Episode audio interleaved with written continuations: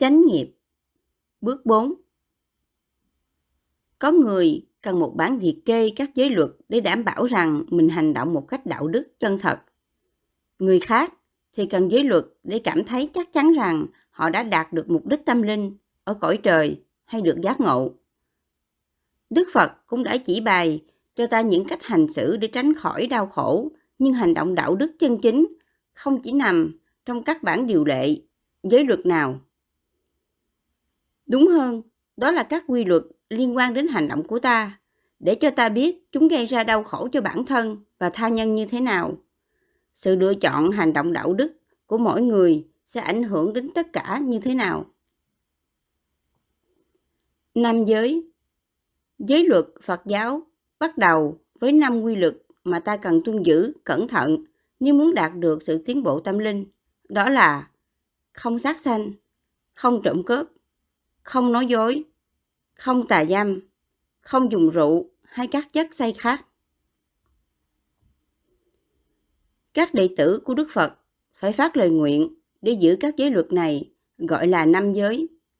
Tuy nhiên, các quy luật đạo đức này không phải do Đức Phật chế đặt ra, mà chúng là những đạo đức cơ bản có mặt ở khắp mọi nơi và không có giới hạn thời gian. Bốn trong số năm giới luật này đã được đề cập đến trong Bát Chánh Đạo. Chánh ngữ bao gồm việc không nói dối. Chánh nghiệp được xem như là không giết hại, trộm cắp và tà dâm. Giới cuối cùng trong năm giới, không sử dụng các chất gây nghiện, cũng nằm trong chánh nghiệp. Vì một người say sưa không thể kiềm giữ, không phạm vào tà ngữ hay hành động sai trái. Ở giai đoạn đầu của việc phát triển đạo đức, chúng ta cần đến những giới luật này, cũng như một đứa trẻ cần được cha mẹ nhắc nhở với những lời răn dạy như là đừng sờ vào lửa nóng. Khi lớn lên, đứa trẻ nhận ra rằng lời cha mẹ dạy là để tránh cho mình khỏi bị nguy hiểm. Tương tự, khi chúng ta đã hoàn thiện sự hiểu biết về hành động đạo đức, chánh nghiệp sẽ trở thành tự động. Chúng ta không thể nào muốn phạm vào những giới luật, mà ta cũng không cần phải dựa vào chúng mới đi đúng đường. Đạo đức trong hành động. Theo truyền thống, chúng ta nói rằng chánh nghiệp bao gồm việc không giết hại, không trộm cắp và không tà dâm. Mặc dầu chúng ta dùng các thuật ngữ tương tự trong ngũ giới và trong định nghĩa về chánh nghiệp trong Bát Chánh Đạo, nhưng ý nghĩa của chúng hơi khác nhau. Trong ngũ giới, ý nghĩa của các giới này rất đơn giản và rõ ràng. Chỉ là đừng làm ba việc này. Giết hại, trộm cắp và tà dâm là ba hành động tồi tệ nhất mà ta có thể phạm phải, và nếu phạm các giới này, ta sẽ không thể có được sự bình an. Vì thế, chúng ta lập thệ nguyện mạnh mẽ, vững vàng và tuân giữ chúng một cách triệt để. Tuy nhiên, khi Đức Phật nói đến chánh nghiệp trong Bát Chánh Đạo, trong ý nghĩa của việc tránh giết hại, trộm cắp và tà dâm, Ngài đã đưa ra những thí dụ đơn giản nhất mà người ta có thể vi phạm các giới này. Vì thế, sự kiềm chế này phải được hiểu không chỉ một cách hạn hẹp trong ý nghĩa là giữ giới, mà còn là những phương hướng mở rộng cho các hành động đạo đức cao hơn. Thí dụ, trong một bài thuyết pháp, Đức Phật đã khuyến khích mọi người phải hành động đầy lòng từ bi đối với tất cả mọi chúng sanh bằng những lời dạy sau. Ai cũng sợ gươm đao, ai cũng sợ sự chết. Suy ta ra lòng người, chớ giết, chớ bảo giết. Đức Phật giải thích rằng bất cứ hành động nào gây tổn hại cho người khác, như là đập phá nhà cửa, gây hỏa hoạn, hăm dọa bằng vũ khí là sai, ngay nếu như không có ai thiệt mạng. Có lần, tôi được nghe về một thanh niên không thích những người bạn học cùng chỗ trọ của mình. Để trả thù, anh ta khủng bố họ bằng cách bí mật phá hoại đồ dùng cá nhân của họ, như là vứt quần áo họ vào cầu tiêu hay phá hỏng máy vi tính của họ. Sự tỉ hiềm, nhỏ mọn và những kiểu đùa dai làm tổn thương người, cũng như là những hành động thiếu đạo đức. Ngoài ra, còn có các hành động đạo đức ở mức độ vi tế hơn. Thí dụ, giới không sát sanh sẽ đạt đến ý nghĩa cao đẹp nhất khi ta phát triển được một thái độ hoàn toàn vô hại và lòng luôn mong ước mọi điều tốt lành cho những chúng sinh khác. Chúng ta thực hành chánh nghiệp không chỉ vì ta muốn tránh phạm các giới hay vì ta sợ ai đó sẽ trừng phạt nếu ta phạm lỗi. Ta tránh những hành động tàn nhẫn, ác độc vì ta thấy được hậu quả của những hành động như thế. Chúng sẽ mang sự bất hạnh, khôn lường đến cho ta và cho mọi người quanh ta, ở hiện tại cũng như tương lai. Chúng ta thực hành chánh nghiệp vì muốn cuộc sống của mình có ích và hòa hợp, không phải để phá hoại hay chống đối. Và vì ta muốn tâm được thanh tịnh, an lạc, không bị phiền não vì hối hận, ăn năn. Khi nói đến việc tuân giữ các giới luật, tâm có rất nhiều trò. Có người tự nhủ rằng giới luật không dành cho người trẻ tuổi. Họ nói, hiện tại tôi có quyền được hưởng thụ và làm bất cứ điều gì tôi muốn. Khi lớn tuổi hơn, tôi sẽ tu sửa lại. Tiếc thay, biết giữ gìn quy luật đạo đức lúc cuối đời thì cũng giống như trúng số khi bạn sắp từ giã cõi đời. Nếu chờ đợi quá lâu, ta sẽ không thể hưởng thụ được lợi ích mà một đời sống đạo đức có thể mang đến. Không bị nghiện ngập, có những mối liên hệ lành mạnh, một lương tâm trong sáng và một tâm bình lặng. Tốt nhất là được hưởng những thành quả tốt đẹp của một đời sống đạo đức khi bạn còn trẻ, có sức khỏe và mạnh mẽ. Lúc tuổi già, ta không còn cần các giới luật đạo đức để kiềm chế ta khỏi hành động sai trái. Một ngụy biện khác mà chúng ta thường sử dụng là tự nhủ. Các quy luật đạo đức này có ích lợi gì cho tôi? Cuộc đời tôi như thế này cũng tốt đẹp rồi. Nếu đó là thái độ của bạn, thì tốt nhất là bạn cần phải xét lại tư duy đó một cách kỹ lưỡng. Nếu cuộc đời bạn tốt đẹp, thì tại sao bạn phải nói dối, ăn cắp, rượu chè hay giết hại?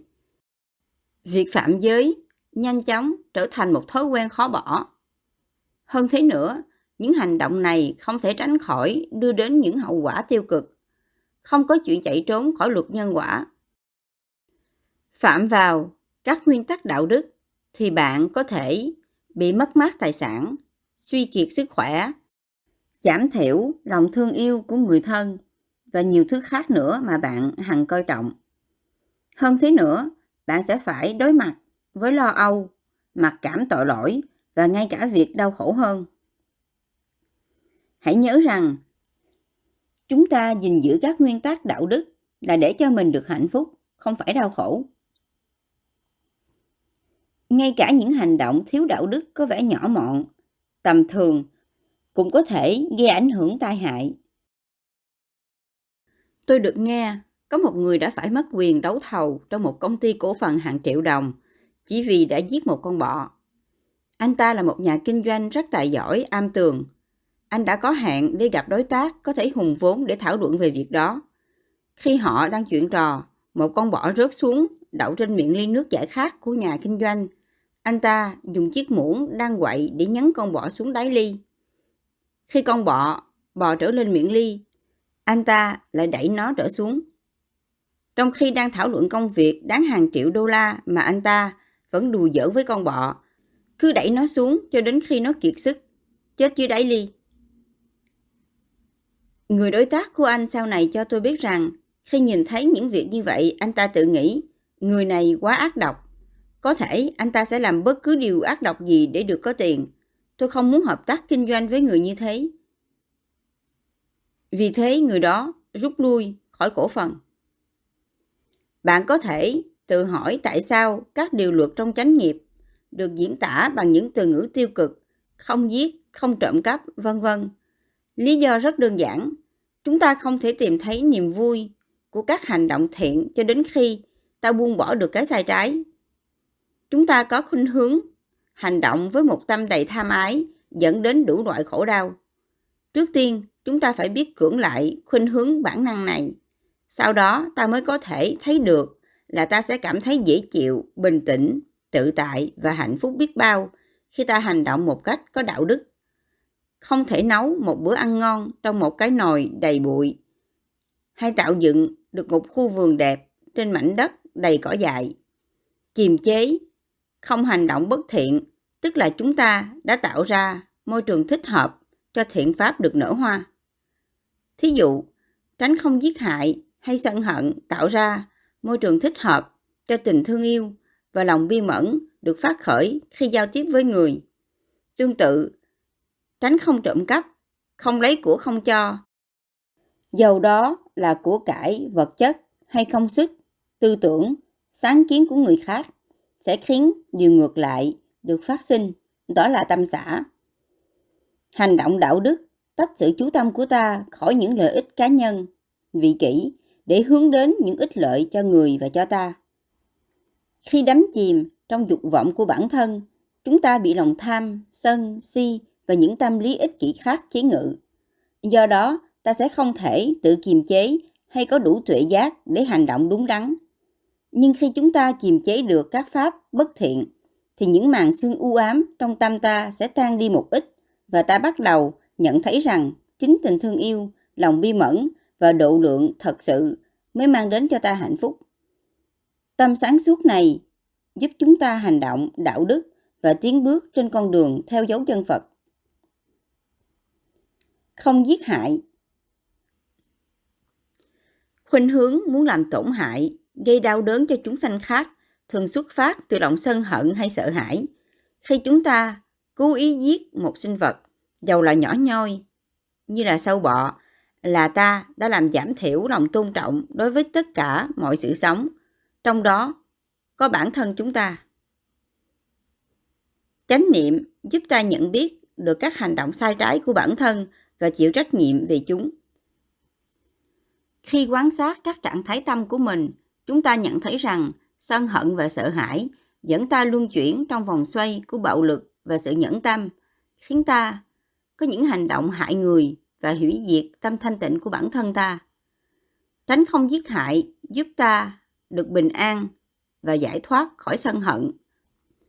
Tuệ giác này giúp chúng ta biết kiềm chế, không hành động sai trái và sẵn lòng đón nhận những hành động xuất phát từ lòng bi mẫn và tâm độ lượng.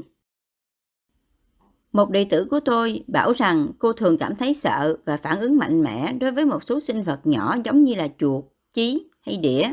Vì những cảm giác này, cô sẵn sàng giết chúng. Khi sự tu tập chánh niệm giúp cô trở nên hiền hòa hơn, cô nguyện không giết những sinh vật này nữa. Kết quả là các cảm giác sợ hãi, xa lánh chúng cũng giảm thiểu trong lòng cô. Gần đây, cô còn thu hết can đảm để cầm một con gián trong tay, mang thả ra ngoài cửa chứ không giết nó. Khi chúng ta kiềm chế không giết hại, lòng tôn trọng cuộc sống được tăng trưởng và ta bắt đầu hành động đầy lòng bi mẫn đối với tất cả mọi chúng sanh. Cũng người đệ tử này kể với tôi về việc đi thăm một người bạn đang sống ở một trung tâm thiền nào đó. Khi đến, cô nhận thấy trước cửa nhà các nhân viên trong trung tâm có treo các bẫy sâu bọ. Có cả chục con ong vàng đã bị rơi vào bẫy bởi mùi thơm ngọt ngào của dĩa nước táo. Một khi đã chui vào cái lỗ nhỏ của bẫy, chúng không thể ra. Cuối cùng, khi đã mệt mỏi vì phải bay trong một không gian nhỏ bé, chúng rơi xuống đáy dĩa nước táo, rồi chết đuối trong đó. Cô hỏi bạn mình về cái bẫy. Anh ta đồng ý rằng một công cụ như thế thật không nên có ở một trung tâm thiền. Nhưng anh nói rằng mọi người đã đặt những cái bẫy này ở đây lâu rồi và anh không thể làm gì được hơn. Mặc dầu cô gái cố gắng không để ý đến tiếng những con ong kêu trong bẫy, cô không thể nào tách hình ảnh chúng đang đau khổ ra khỏi tâm trí. Cô cảm thấy mình phải làm điều gì đó để giúp một vài con có cơ hội trốn thoát. Cô lấy con dao, khoét một lỗ nhỏ ở phía trên bẫy và cắm dao ở đó. Một vài con ong vàng đã bò lên theo cán dao và bay thoát ra ngoài. Sau đó cô khoét cái lỗ bự hơn và thêm một số con nữa cũng chạy thoát. Cuối cùng cô nhận ra rằng cô không thể nào chịu đựng được cho dù chỉ một con phải chết trong bẫy. Mặc dầu lo lắng về hành động của mình, nhưng cuối cùng cô đã đem cả mấy cái bẫy đến một khu vườn bên cạnh, tháo chúng ra, giải thoát tất cả những con còn sống.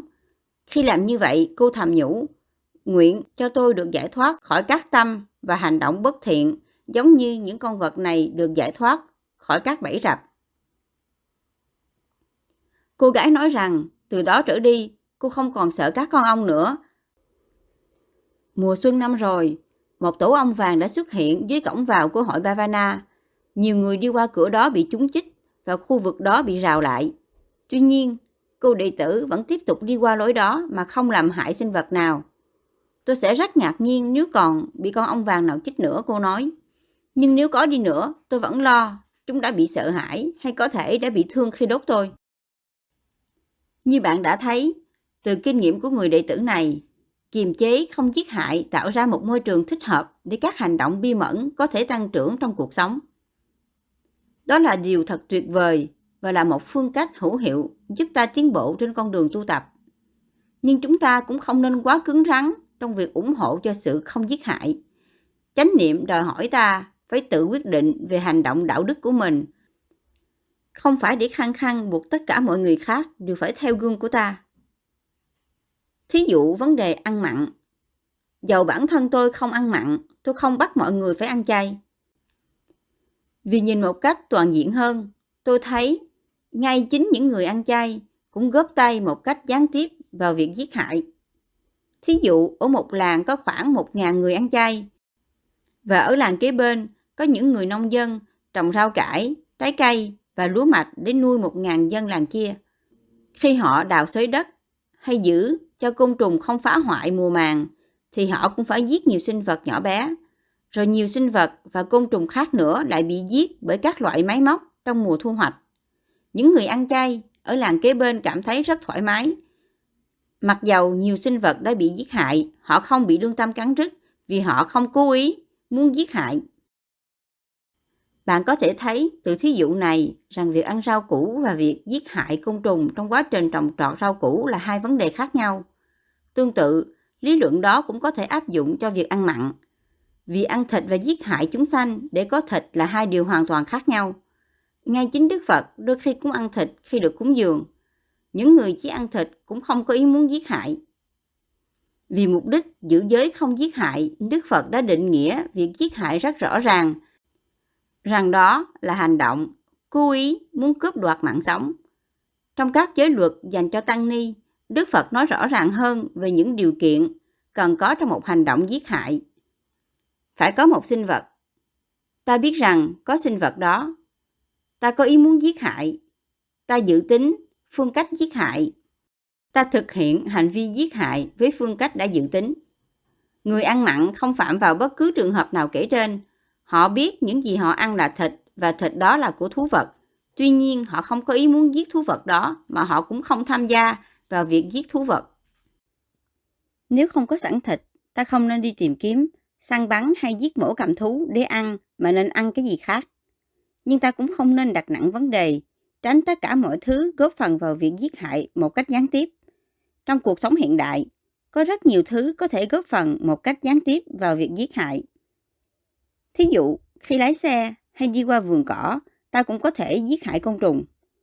Một số loại thuốc ta dùng để trị bệnh đã được thí nghiệm trên thú vật bằng cách giết chúng, hủy hoại chúng hay làm cho chúng bệnh. Sử dụng các loại thuốc này không phải là hành động giết hại. Đức Phật đã dạy rõ ràng rằng chính là ý muốn, là chủ tâm làm điều gì đó mới là đáng kể. Còn nói về sự phát triển tâm linh thì không có gì khác biệt giữa một người ăn chay và ăn mặn. Khi một người ăn chay, nổi lòng tham, lòng nghi, họ cũng hành động giống như người ăn thịt vậy. Nếu bạn muốn trở thành một người ăn trường chay thì bằng mọi cách hãy thực hiện đi. Những bữa ăn chay là rất tốt cho sức khỏe. Cá nhân tôi là người ăn chay vì lòng bi mẫn đối với thú vật. Tuy nhiên, đừng cảm thấy bó buộc, phải tránh ăn thịt mới có thể đạt được hạnh phúc tuyệt vời nhất. Nhiều vị cư sĩ hỏi tôi phải làm thế nào đối với những côn trùng trong nhà hay ngoài vườn của họ. Họ muốn làm người Phật tử tốt, không giết hại, nhưng bông của họ sẽ bị tàn úa hay nhà họ trở nên dơ bẩn vì họ không dám đụng đến các côn trùng. Tôi bảo họ rằng việc giết sâu bọ côn trùng, dầu là vì mục đích tốt cũng vẫn là giết hại. Tuy nhiên, không phải tất cả mọi sự giết hại đều có cùng một nghiệp quả. Thông thường, việc giết một côn trùng không cản trở sự tiến bộ tâm linh của ta giống như khi ta giết một con vật, như là con chó. Tương tự, giết một con chó sẽ không khiến tâm bất an như giết một con người. Không có hành động giết hại nào đem đến nhiều tai họa cho bản thân hơn là giết cha mẹ mình hay giết một bậc giác ngộ. Loại giết hại này sẽ cản trở kẻ sát nhân không thể đạt được giác ngộ trong kiếp này và sẽ đưa đến một sự tái sinh tồi tệ nhất. So với sự giết hại này, giết côn trùng không phải là một vấn đề lớn lao. Nên hiểu rằng, có nhiều loại nghiệp quả, chúng ta tự chọn lựa hành động và chấp nhận hậu quả của chúng. Không lấy của người. Trộm cắp là một biểu hiện của lòng tham hay ganh tị. Lấy của không thuộc về mình là một thói quen xấu khó bỏ. Nhiều người không có chút kiềm chế nào trong lĩnh vực này, đến nỗi ngay khi họ đi dự khóa tu thiền để cố gắng đạt được chút hạnh phúc và thanh tịnh, họ vẫn duy trì thói quen ăn cắp. Ở hội Bhavana, chúng tôi biết có nhiều trường hợp người ta lấy cắp tọa cụ. Tôi không biết có ai đã đạt được giác ngộ khi thực hành thiền trên một chiếc tọa cụ được ăn cắp. Thư viện của chúng tôi cũng gặp phải những vấn đề tương tự. Vì hội Bhavana nằm trong một khu rừng, không có đường đến các tiệm sách lớn dễ dàng, nên chúng tôi lưu giữ các bộ sưu tập kinh điển của hội. Qua thời gian, một số sách đã biến mất. Thật là buồn cười khi người ta đến trung tâm này để thiền và học hỏi về những điều Phật dạy. Vậy mà, họ không thể thấy rằng lấy những thứ không phải của mình, không thể nào giúp tâm họ đạt được an bình. Thực tập chánh nghiệp trong việc không lấy cắp có nghĩa là nỗ lực để sống chân thật và tỏ lòng tôn trọng tài sản của người khác. Điều đó có nghĩa là nhắc cho cô Thu Ngân biết rằng cô đã quên tính tiền một món đồ mà bạn đã mua hay cô đã thối lại cho bạn quá nhiều tiền. Điều đó có nghĩa là bằng mọi cách phải trả lại cho người những gì không phải của bạn mà không mong đợi sự khen thưởng nào cho hành động của mình. Dĩ nhiên, đôi khi sự chân thật cũng đưa đến những phần thưởng vật chất. Tôi nhớ về một câu chuyện được đưa lên báo về hai đứa bé nhặt được một túi tiền trong nhà vệ sinh của tiệm Sears. Chúng mang túi về nhà và khám phá ra trong đó có hơn ba mươi sáu nghìn đô. Với sự hỗ trợ của cha mẹ chúng, những đứa trẻ này quyết định đem tiền giao lại cho cảnh sát. Người ta khám phá ra là số tiền đó thuộc về một khách hàng trên đường đến ngân hàng đã ghé qua Sears và bỏ quên túi tiền trong nhà vệ sinh. Hẳn là vị khách đó đã đau khổ xiết bao khi bị mất tiền và sung sướng nhường nào khi có người trả lại tiền. Lòng tin vào chân lý và vào bản tánh thiện của con người hẳn phải phát khởi trong lòng anh.